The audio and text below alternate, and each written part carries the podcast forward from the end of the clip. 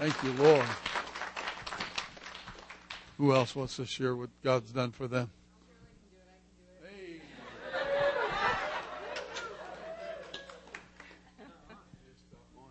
Okay.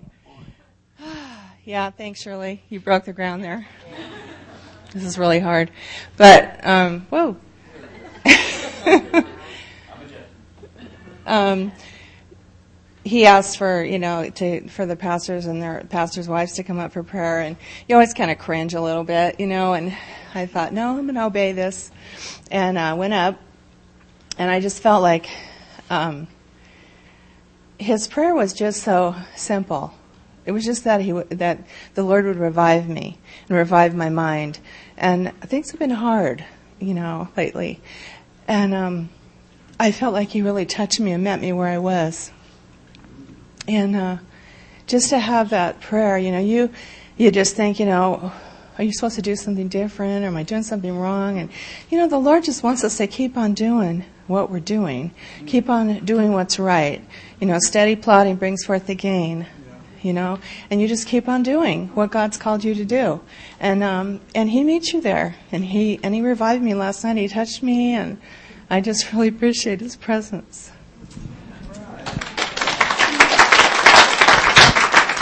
Amen. Good. Lots of them. Amen. If Peggy and Shirley can, I guess I can. of course, seeing the healing of the lady walking out of the wheelchair was absolutely fantastic and almost unbelievable, you know. But I think more than that was the fact that God was speaking to the church. And I'm so thankful for a pastor that hears from God and has been teaching us in these areas. But it was so stirred up that God has called us apart to be a holy people, to be consecrated to Him, and an uncompromising walk with Him. And um, like James was saying last night, if we would just be the church and who God has called us to be, then people are going to be attracted and they're going to come in and we won't have to go out seeking them, but they'll come to us because we'll have something that's so different. And I just thank Him for stirring that up in us. Amen. We, we have been taught. and I guess I needed immersion for the two weeks there. Yeah, you can tell us Second Chronicles, I think it's seven fourteen. Repent, humble yourselves, and pray. I needed that immersion, and uh, I was blessed tremendously. And then last night, about eleven o'clock, um, saw a gentleman get uh, what do you call him? Not saved again. He had he has a rededicated. We call it. He has some Texas name for it, but you know he he was there last year for a week. Didn't didn't do this, and he was there all week this week. Came up 11 o'clock last night. He had been in Awanas when he was a little kid. You know, just just got the clue last night very late. Probably recited verses to you, Pastor Floyd. All right. At your church. So that was beautiful. And um, you know, it wasn't without the attacks throughout the preparation and the week. and uh, you know, it brought our unity and reconciliation, and that was beautiful to see. So we have an opportunity today at 1:30 to uh, see our brothers and sisters again for picking Amen. up some things. Amen. You, you still need somebody to pick up our chairs?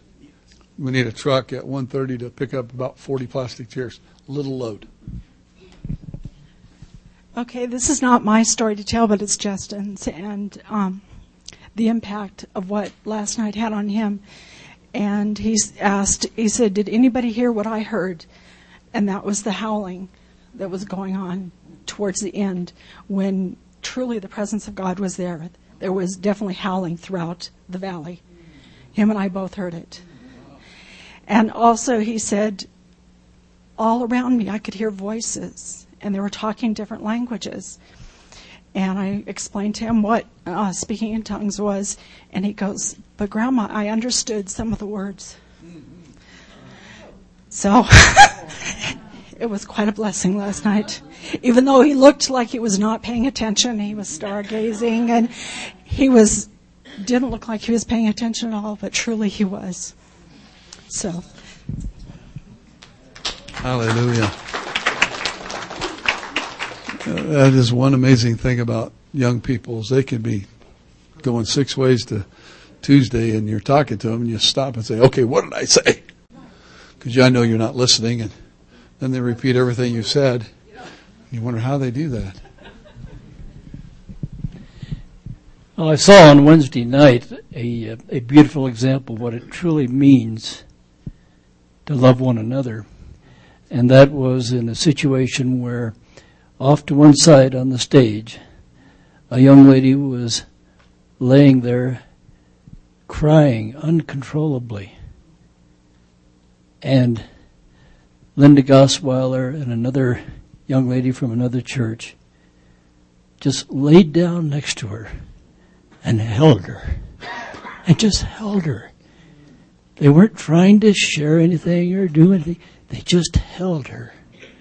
And uh, I did lay hands on her and prayed for her, but uh, the key thing is that they took that time to just lay down with her and held her like a little child. And that I'm sure was such a healing experience for her. And in a sense, we are all called upon in times of stress and trial. When we see someone hurting really bad, just hold them. Just hold them the way Christ holds us.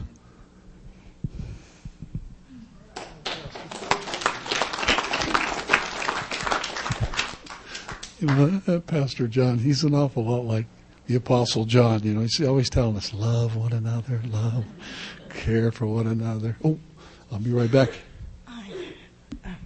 Well, I think over the past um, several weeks that um, in in the teachings we've received here, that it was uh, in a way a preparation. Last week, Pastor had talked about a vision, whether we had a vision, and what God's purpose is for us, and and I do. But oftentimes we may have the vision and we, we may be taking the steps in that direction and people may be alongside you praying because they've captured that vision also. But, you know, that whole scripture of it's not by power, not by might, but by my spirit, says the Lord. that is so meaningful. And I've had a lot of healings. Um, through the more recent years, I, you know, haven't gone up for prayer normally. Um, but uh, I I knew that I've been under a physical assault uh, over the, since the beginning of the year, and we kind of all knew what that was about. But when Chris prayed with me one night, very briefly after everything was over, and I just told him I I know I've I've been under this assault, and he just very quickly, I mean, just put his hand on me, real quick, and said, you know, well, I'm believing that God's going to deal with that assignment. And this is the first time this happened to me in prayer. But I literally felt as though somebody punched me right in the stomach. And I know that was a manifestation. And the tears, I couldn't even, I mean, I didn't start crying, they were just flowing like a waterfall. But it was a physical manifestation of that punch, like, I'm going to get you, you know. And, but, you know, it was gone. So praise God.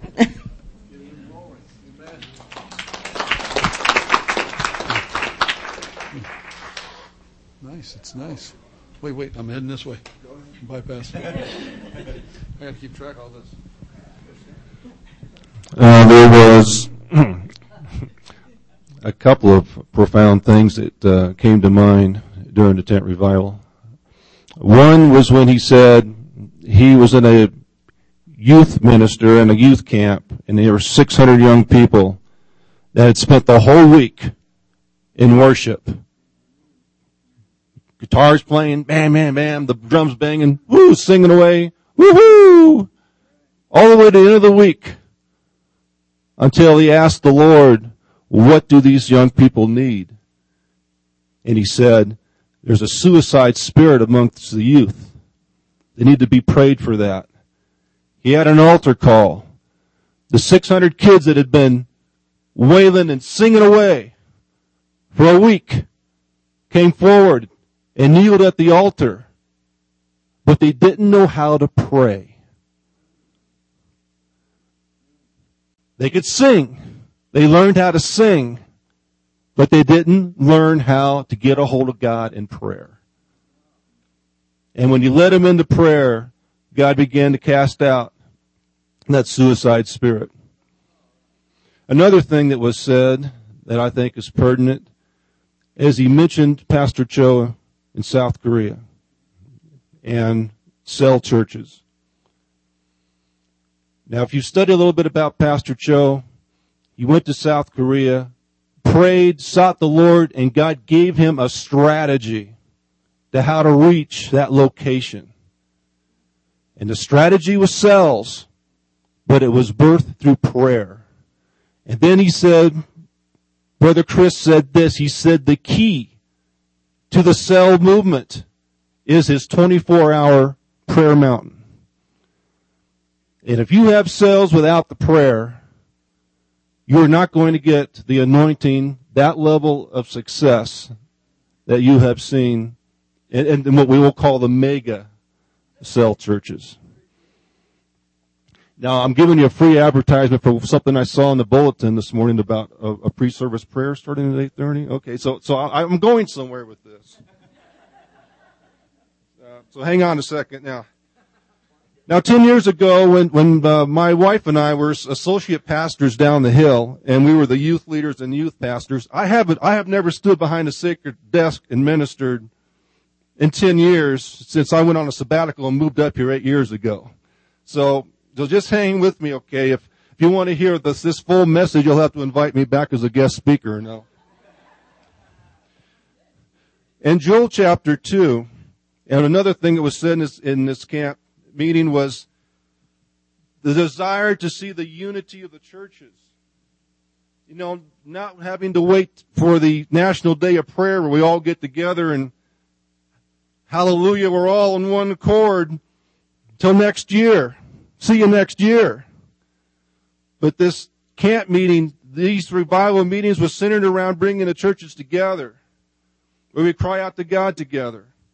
In Joel chapter 2, it talks about in verse 8 it says neither shall they thrust one another how would you like to see ministers that don't thrust one another how would you like to see ministries that don't compete against one another and treat their individual churches like individual private franchises if you will where we're all in this together where there's one lord one faith one baptism one spirit and one Father of us all, and we're all in this together. Wouldn't that be fun? And they, and they, everyone should walk in their own path. Can you imagine that? They're walking their own path and they don't trust one another. Hey, that's, that's my gift. That's my revelation. That's my anointing. You know, get out of my way. And if they fall on the sword, it shall not be wounded. Well, I long to see that, Pastor Jeff. I hope I wasn't out of order last week when I threw this verse out of Joel 2 17. But I really want to start in Joel 2 15. Blow the trumpet in Zion. Sanctify a fast, call a solemn assembly. Gather the people, sanctify the congregation, assemble the elders, and gather the children, and those that suck the breast, and let the bridegroom go forth of his chamber, and the bride out of her closet. Let the priests, the ministers of the Lord, weep between the porch and the altar. And let them cry out, Spare thy people, O Lord, and give not your heritage to reproach, that the heathen should rule over them. Wherefore should they say among the people, Where is their God? Where do we cry out to God and say, Lord, Spare thy people. I mean, come on, what are we doing? Are we, are we waiting for a rapture or something? Are we waiting for the pre-end of America as we know it rapture? You know, pastor's wife down there said, I don't believe in the rapture, she said to me. So what do you mean I don't believe in the rapture? I just believe it's at the last trump. Like 1 Corinthians 15:52 said it was. The dead in Christ rise those are alive and remain are caught up. It's one event. It's at the last trump. It's a reward. for holiness and sanctification. It was never meant to be an escape. So, prayer warriors, it's a call to prayer. When God raises up an army, He doesn't raise you up to evacuate you. He raises up an army to send you into combat. And that's what God's calling. He, he says, I'm not a Republican. I'm a prayer warrior for the destruction of the New World Order. I don't belong to any political party either. I believe in God destroying the New World Order and the brightness of His coming through your prayers. It's time to get into war here. Stop looking for an escape. So, 8.30, free service prayer. Was that a great advertisement for that? And like I said, I'll finish this message when I'm invited back as a guest speaker.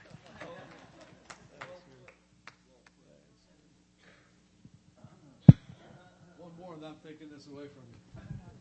Oh, I'm in. Thank you.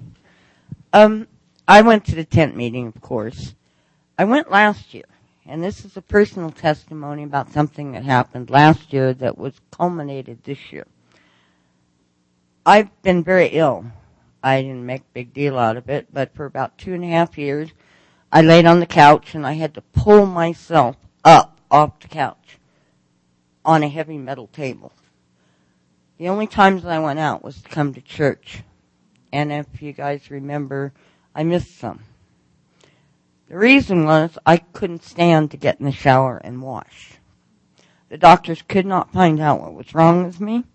One doctor said it's cancer. Recommended very expensive tests, thousands of dollars. I didn't have it. Not only that, but I didn't believe him. And of course I prayed. Well, I went to the tent meeting last year. Still very, very sick. And Pastor Chris prayed that God, that Jesus would heal me.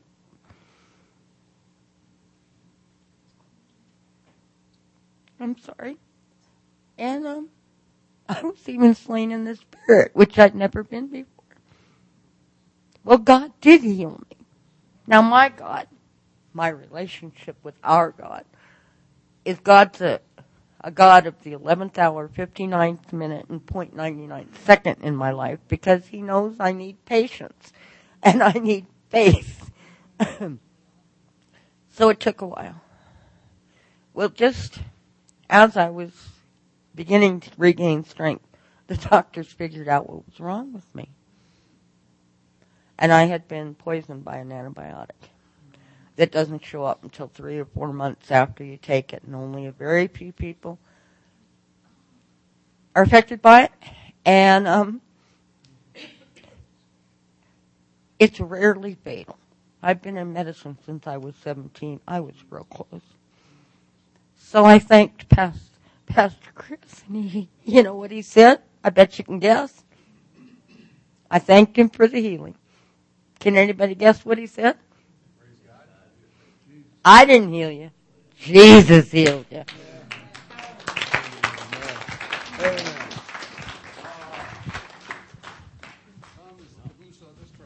I can't stand because of my hip. Uh, I've been very impressed with what I've heard this morning by these people, and it's really fantastic.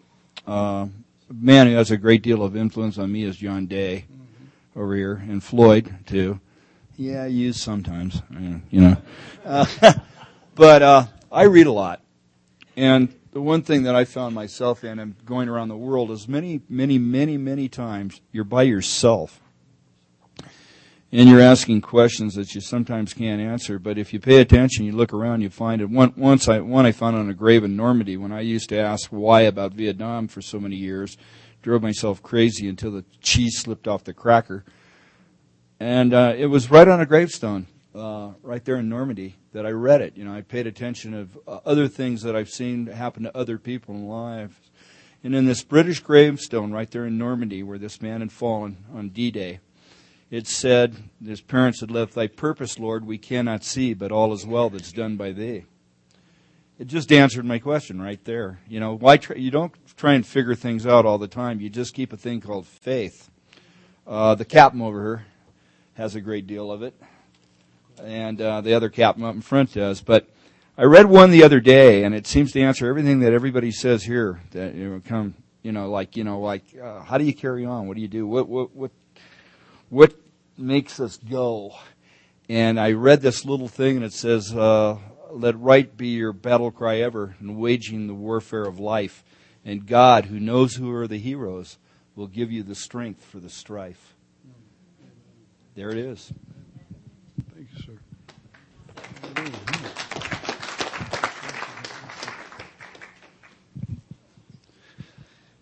Matthew chapter 13. I'm going to couple read two passages to you real quick before the word is preached this morning.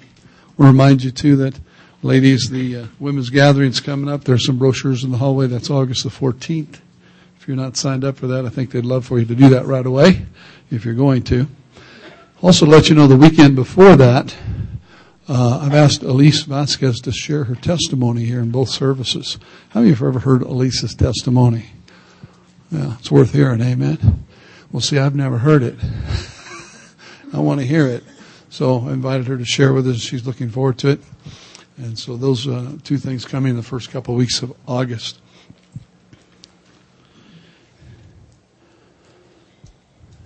In Matthew chapter 13, verse 2, it says that the great multitudes were gathered together to Jesus, and he got into a boat and sat down, and the whole multitude stood on the shore. And then he spoke many things to them in parables, saying, Behold, a sower went out to sow, and as he sowed, some seed fell by the wayside, and the birds came and devoured them. Some fell on, fell on stony places, where they did not have much earth, and they immediately sprang up because they had no depth of earth. But when the sun was up, they were scorched and because they had no root, they withered away. Some fell among thorns, and the thorns sprang up and choked them, but others fell on good ground and yielded a crop, some a hundredfold, some sixty, some thirty. He who has ears to hear, let him hear. Now, verse 18, in the same chapter, Jesus begins to explain the parable to his disciples. Therefore, hear the parable of the sower. When anyone hears the word of the kingdom and does not understand it, then the wicked one comes and snatches away what was sown in his heart. This is he who received the seed by the wayside. he who received the seed on stony places. This is he who hears the word and immediately receives it with joy. Yet he has no root in himself, but endures only for a while. For when tribulation or persecution arises because of the word, immediately he stumbles. Now he who received the seed among the thorns is he who hears the word, and the cares of this world and the deceitfulness of riches choke the word and becomes unfruitful. But he who received the seed on good ground is he who hears the word and understands it, who indeed bears fruit and produces some hundredfold, some sixty, and some thirty. For those of you who have heard something from God, you've gotten a revelation, you've gotten an insight, you've received a healing, you were delivered, in uh, especially in this week of meetings at the tent with evangelist Chris Clock. You've got to cover the seed. You've got to cover the seed. Don't just get happy about it, dance about it for a day or two, and then let the enemy have it. Don't go back and get all, you know, as Shirley said, I'll camp on you a minute, you know, let the, the hardness of our heart set in or the deceitfulness of following all the things that are there to go after and then have it get choked out. Let's hang on to what God's spoken to us. Let's hold fast to those things that He has revealed to us and fight for them. The enemy, you know, this first one says that the enemy comes immediately to snatch the seed away before it can ever take root. We've got to be mindful that there is a warfare. We've heard it a couple times here this morning. There's a warfare over the Word of God and over the spiritual life. And the enemy wants to strip us of it. But he is defeated. 1 John 3 8 says, For this reason the Son of God was manifest that he might destroy the works of the devil. The enemy is defeated at the cross. We just need to reinforce what happened at the cross in our own lives and hold ourselves and one another accountable to staying faithful to what God has spoken and done. You know, uh, as Bobby testified, you know, this manifestation, this physical uh, feeling of knowing that that was happening in her life and in her body and in her ministry, uh, she's got to hang on to that. She's got to fight for that. Got to hold the ground. You know, once you take ground, you have to hold it. Right? So I just want to exhort you this morning. Make sure you get the soil on top. Cover it with good soil. Say, God, I receive it in Jesus' name. I'm going to hold on to it. Write it out. Rehearse it. Find scriptures that back up what God has spoken to you. Confirm it. And be accountable to one another. And encourage one another. That's what we're supposed to be doing. Provoking one another to good works, right? Gathering together. Hebrews chapter 10, verses 24, 5, 6, and 7. Right in there, we're supposed to be encouraging and provoking one another to stay faithful. So, will you help me stay faithful? Oh, good. I got a couple. Praise the Lord. I'll help you. Okay. Praise the Lord. Well, the time we have left, we'll give the pastor Rob, and he's going to preach the word. I just got the exhort today.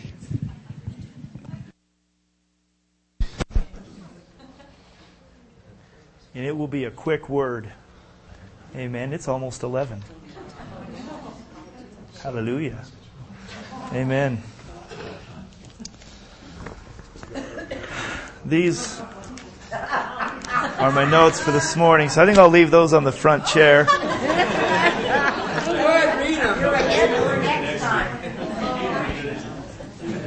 Amen. Amen. Yeah. You know, I was going to just do that, just kind of start it off, and, and I was going to start a series, anyways, on praise and worship. We're just going to hold that off for another time. I want to tell a story. Um, just give us some background this morning, Father, in just a few minutes. Father, continue to speak to us, Lord. Weave uh, this whole morning together. Strengthen us. God, empower us. Father, we want to get a hold of you and we want to hold on tight. Father, we want to guard our hearts this morning. Hallelujah. Father, help us not to let the enemy come and steal the seed that was sown. God, I pray that this morning our hearts would be softened and that the word spoken this morning would fall upon soil that is prepared. God, continue, Lord, for those, maybe someone in this room who, Lord, has had a hard heart and maybe still does. God, we pray that you would just help to break up that fallowed ground this morning. God, until we can truly all receive the Word of God with joy and gladness and let it bear fruit. God, in keeping with repentance bear fruit unto righteousness. Hallelujah. Amen. Amen. In the Old Testament, God told his people to build a place to dwell. And there goes into chapters and chapters of the intricacies of the tabernacle. More than 200, close to 250 verses describe the tabernacle and what it was like and what it looked like and how to make it and the gold and all the, the things that were involved with the tabernacle. In comparison, if, if I'm correct, there's less than 80 scriptures that talk about the creation of the world. We as Christians probably spend more time debating with other people about creation and yet, by far, the emphasis that God wanted us to have is about the tabernacle. Well, why? It wasn't about the gold. It wasn't about the lampstands. It was what about what it represents. The whole tabernacle was pointing in to the presence of God, which was manifested and, and shown to us, represented to us in the Ark of the Covenant. And the Ark of the Covenant was what the, the Jews w- w- would take out even into battle and they would carry it and put the singers in front, and they wanted the presence of God to go with them. The ark for us, every time you read about the ark, we need to understand that that's the presence of God. The presence of God. This morning, in just a few minutes, I want to talk to us about getting God's presence, understanding and living in His presence. You see, when Jesus died on the cross, when Jesus died on the cross, we know that One of the miracles that happened was there was a veil in the temple that separated the most holy place where the Ark of the Covenant was traditionally kept. There was a, there was a curtain, and that curtain was rent from top to bottom. I believe that that was 35 feet tall. Thick. No man could rip it. And it was rent top to bottom, not bottom to top. Rent from God to man, opening up the way that we could get into the presence of God. God wanted us to never feel that we needed to go somewhere to be in His presence. That we needed to do certain rituals and prescribe. He wanted us to know that we could walk in His presence and that the greatest thing to desire is to be in His presence. Well, in two different places, there's a story in 2 Samuel and in 1 Chronicles. Let's, let's take the 2 Samuel, chapter 6.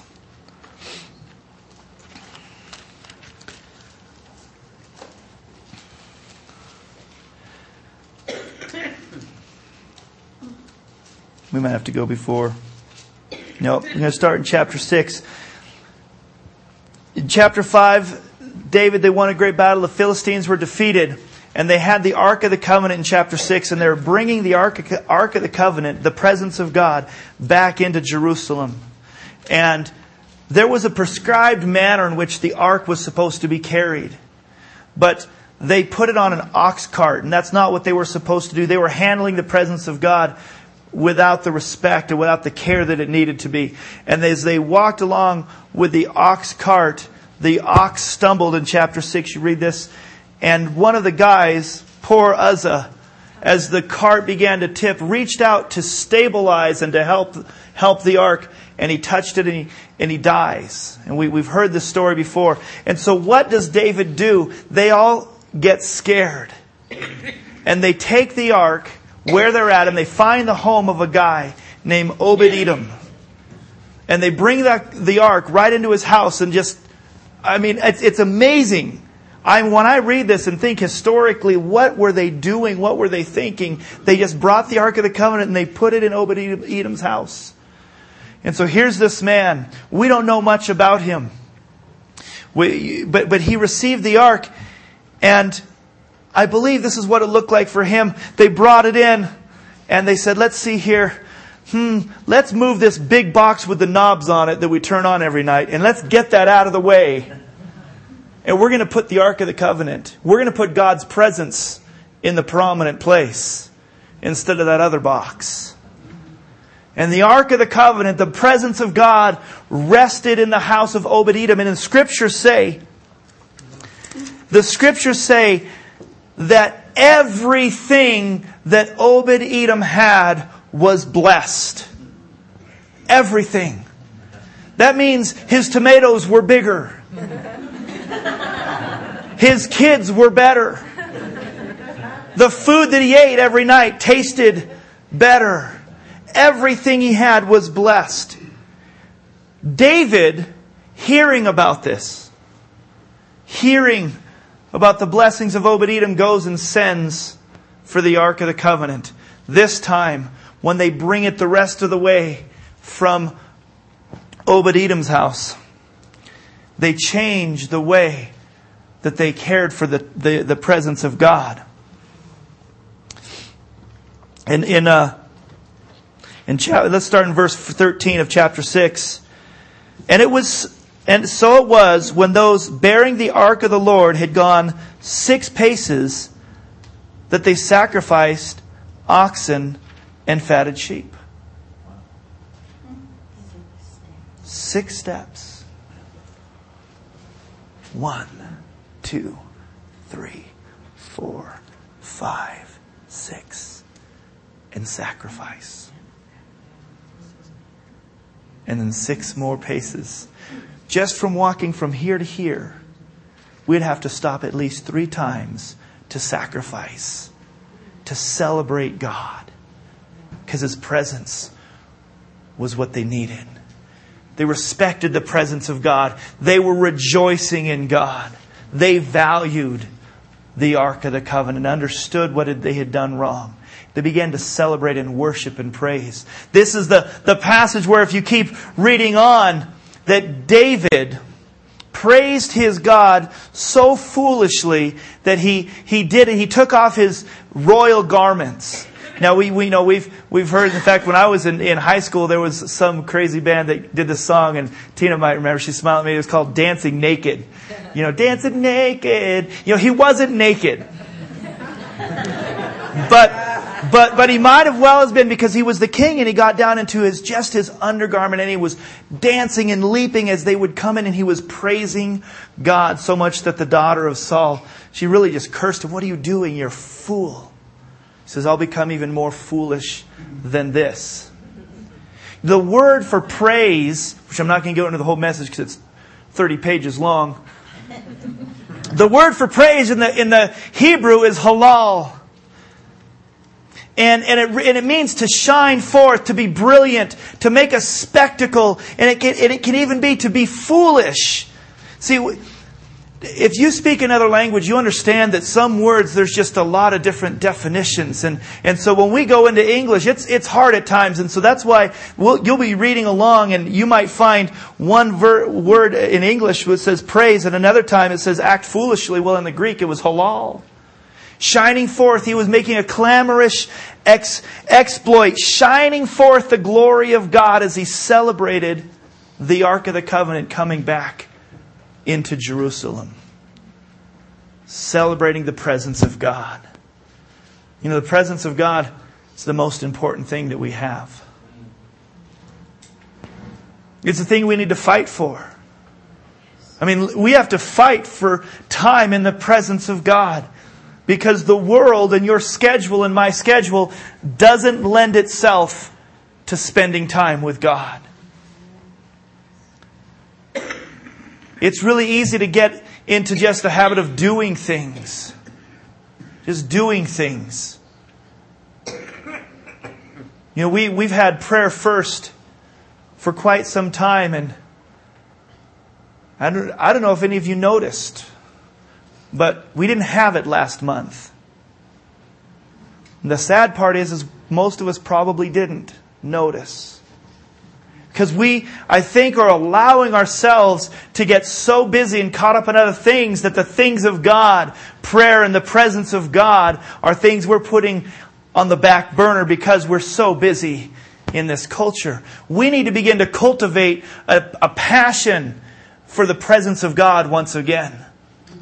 And that's going to happen through our times as we pray and not just offer up those football prayers and God bless them and God bless them, but begin to really come together.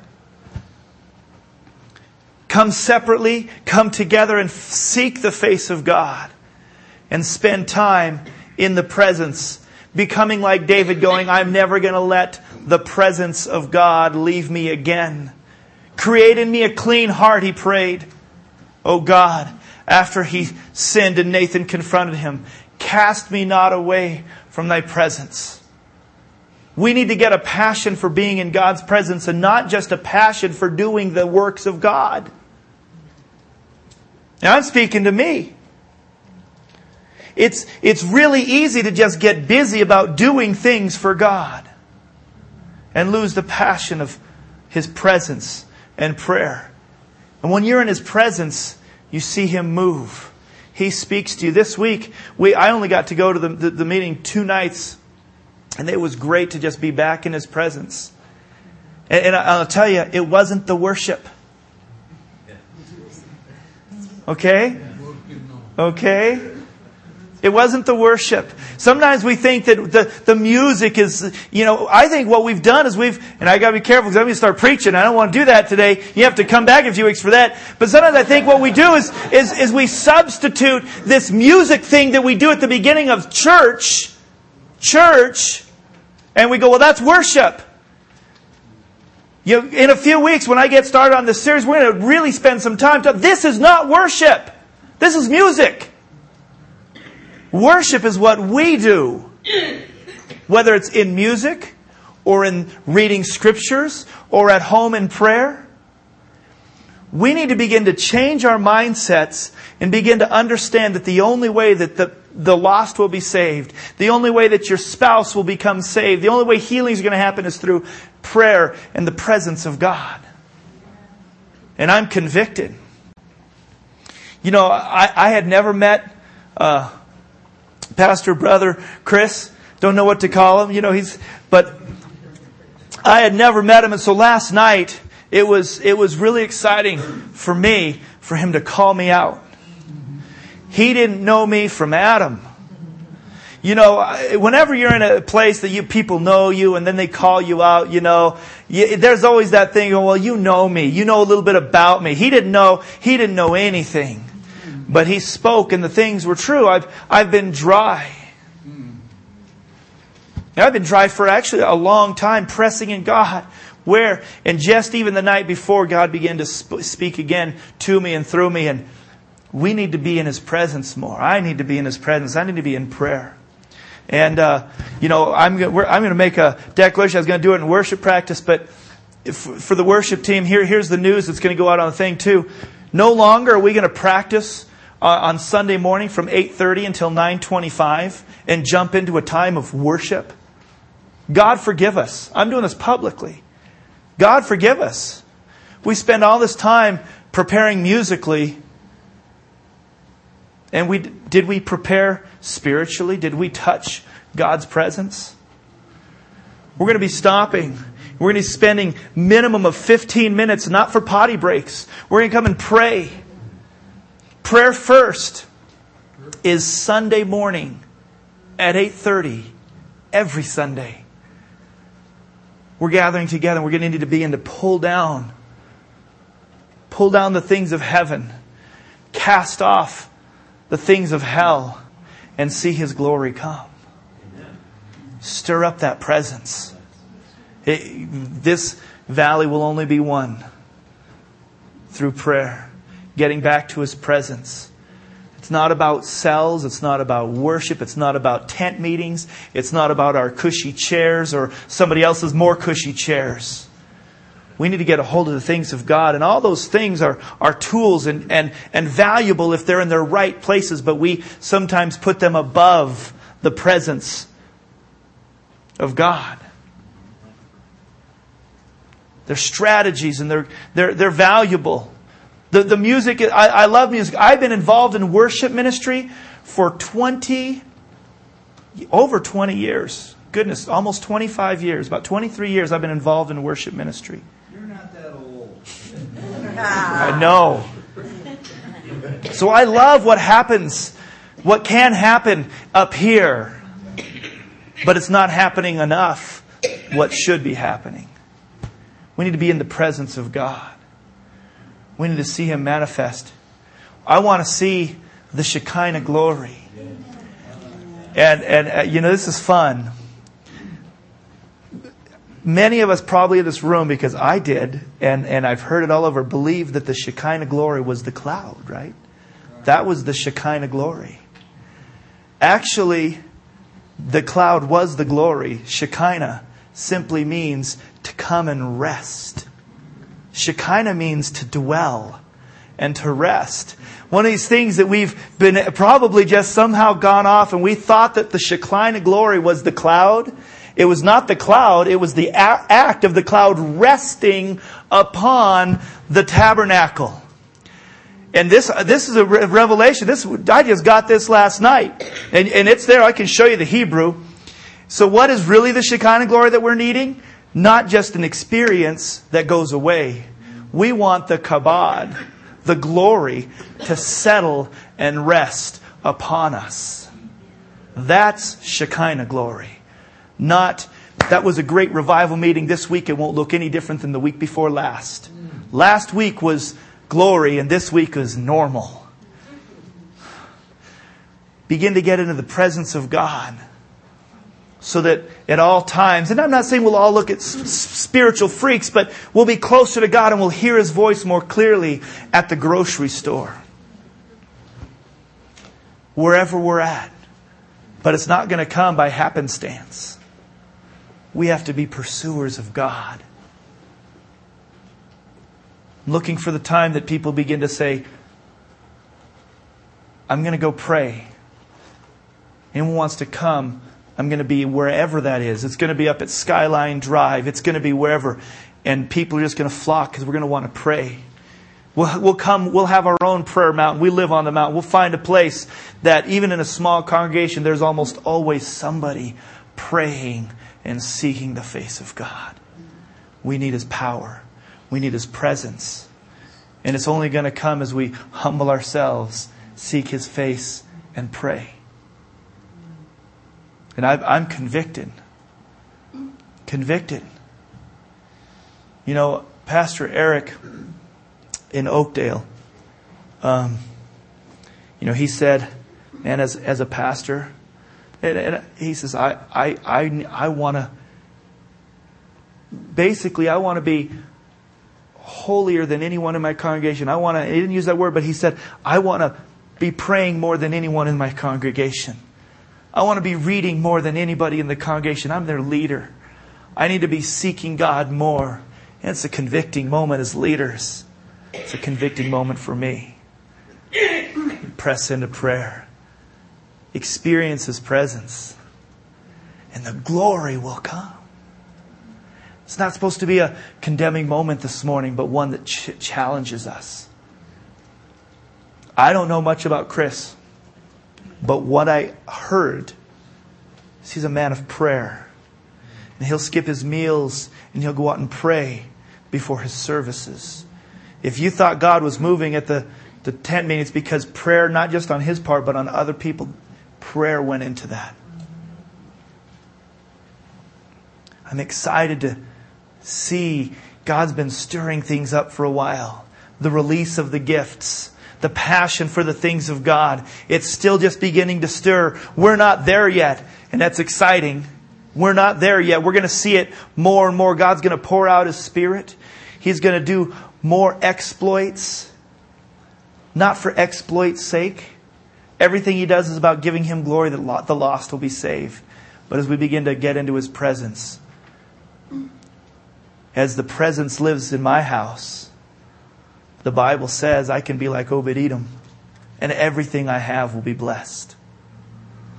Your dog will stop peeing on the carpet. it's going to be blessed.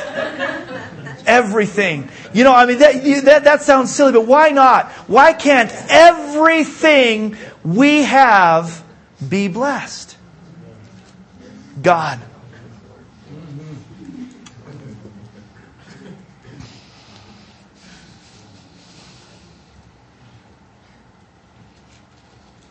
Forgive me for prayerlessness.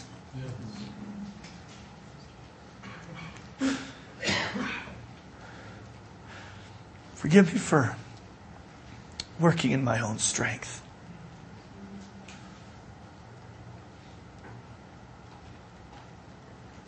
God, I thank you that there is no condemnation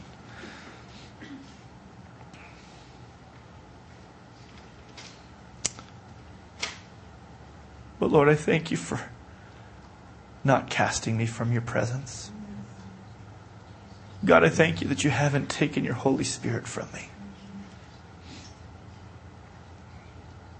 But Lord, I recognize that the Holy Spirit's a lot quieter than he used to be.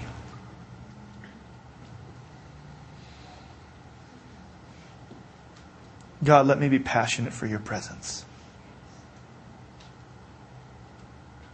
And God, then let us,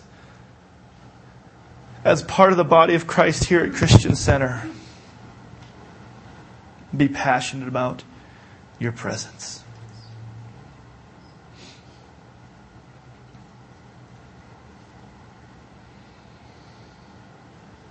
God, change change even the numbers that there are more people in prayer from 8:30 to 9:20 than there are in service.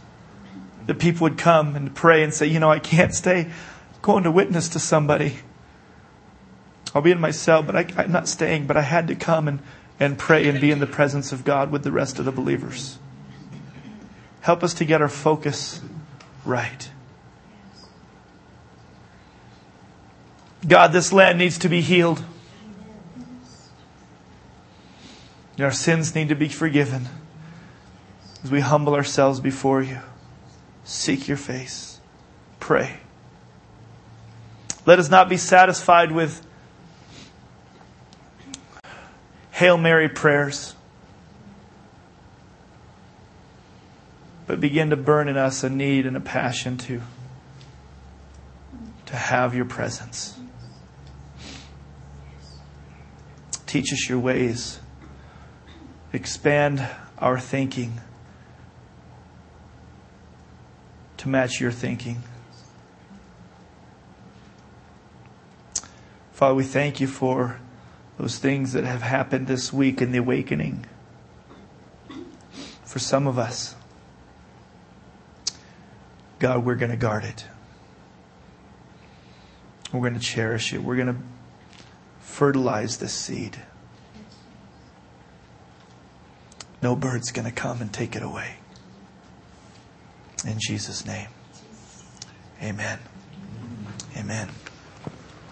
Hallelujah.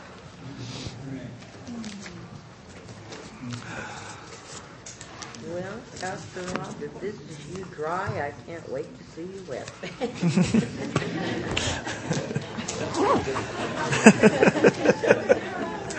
That's funny.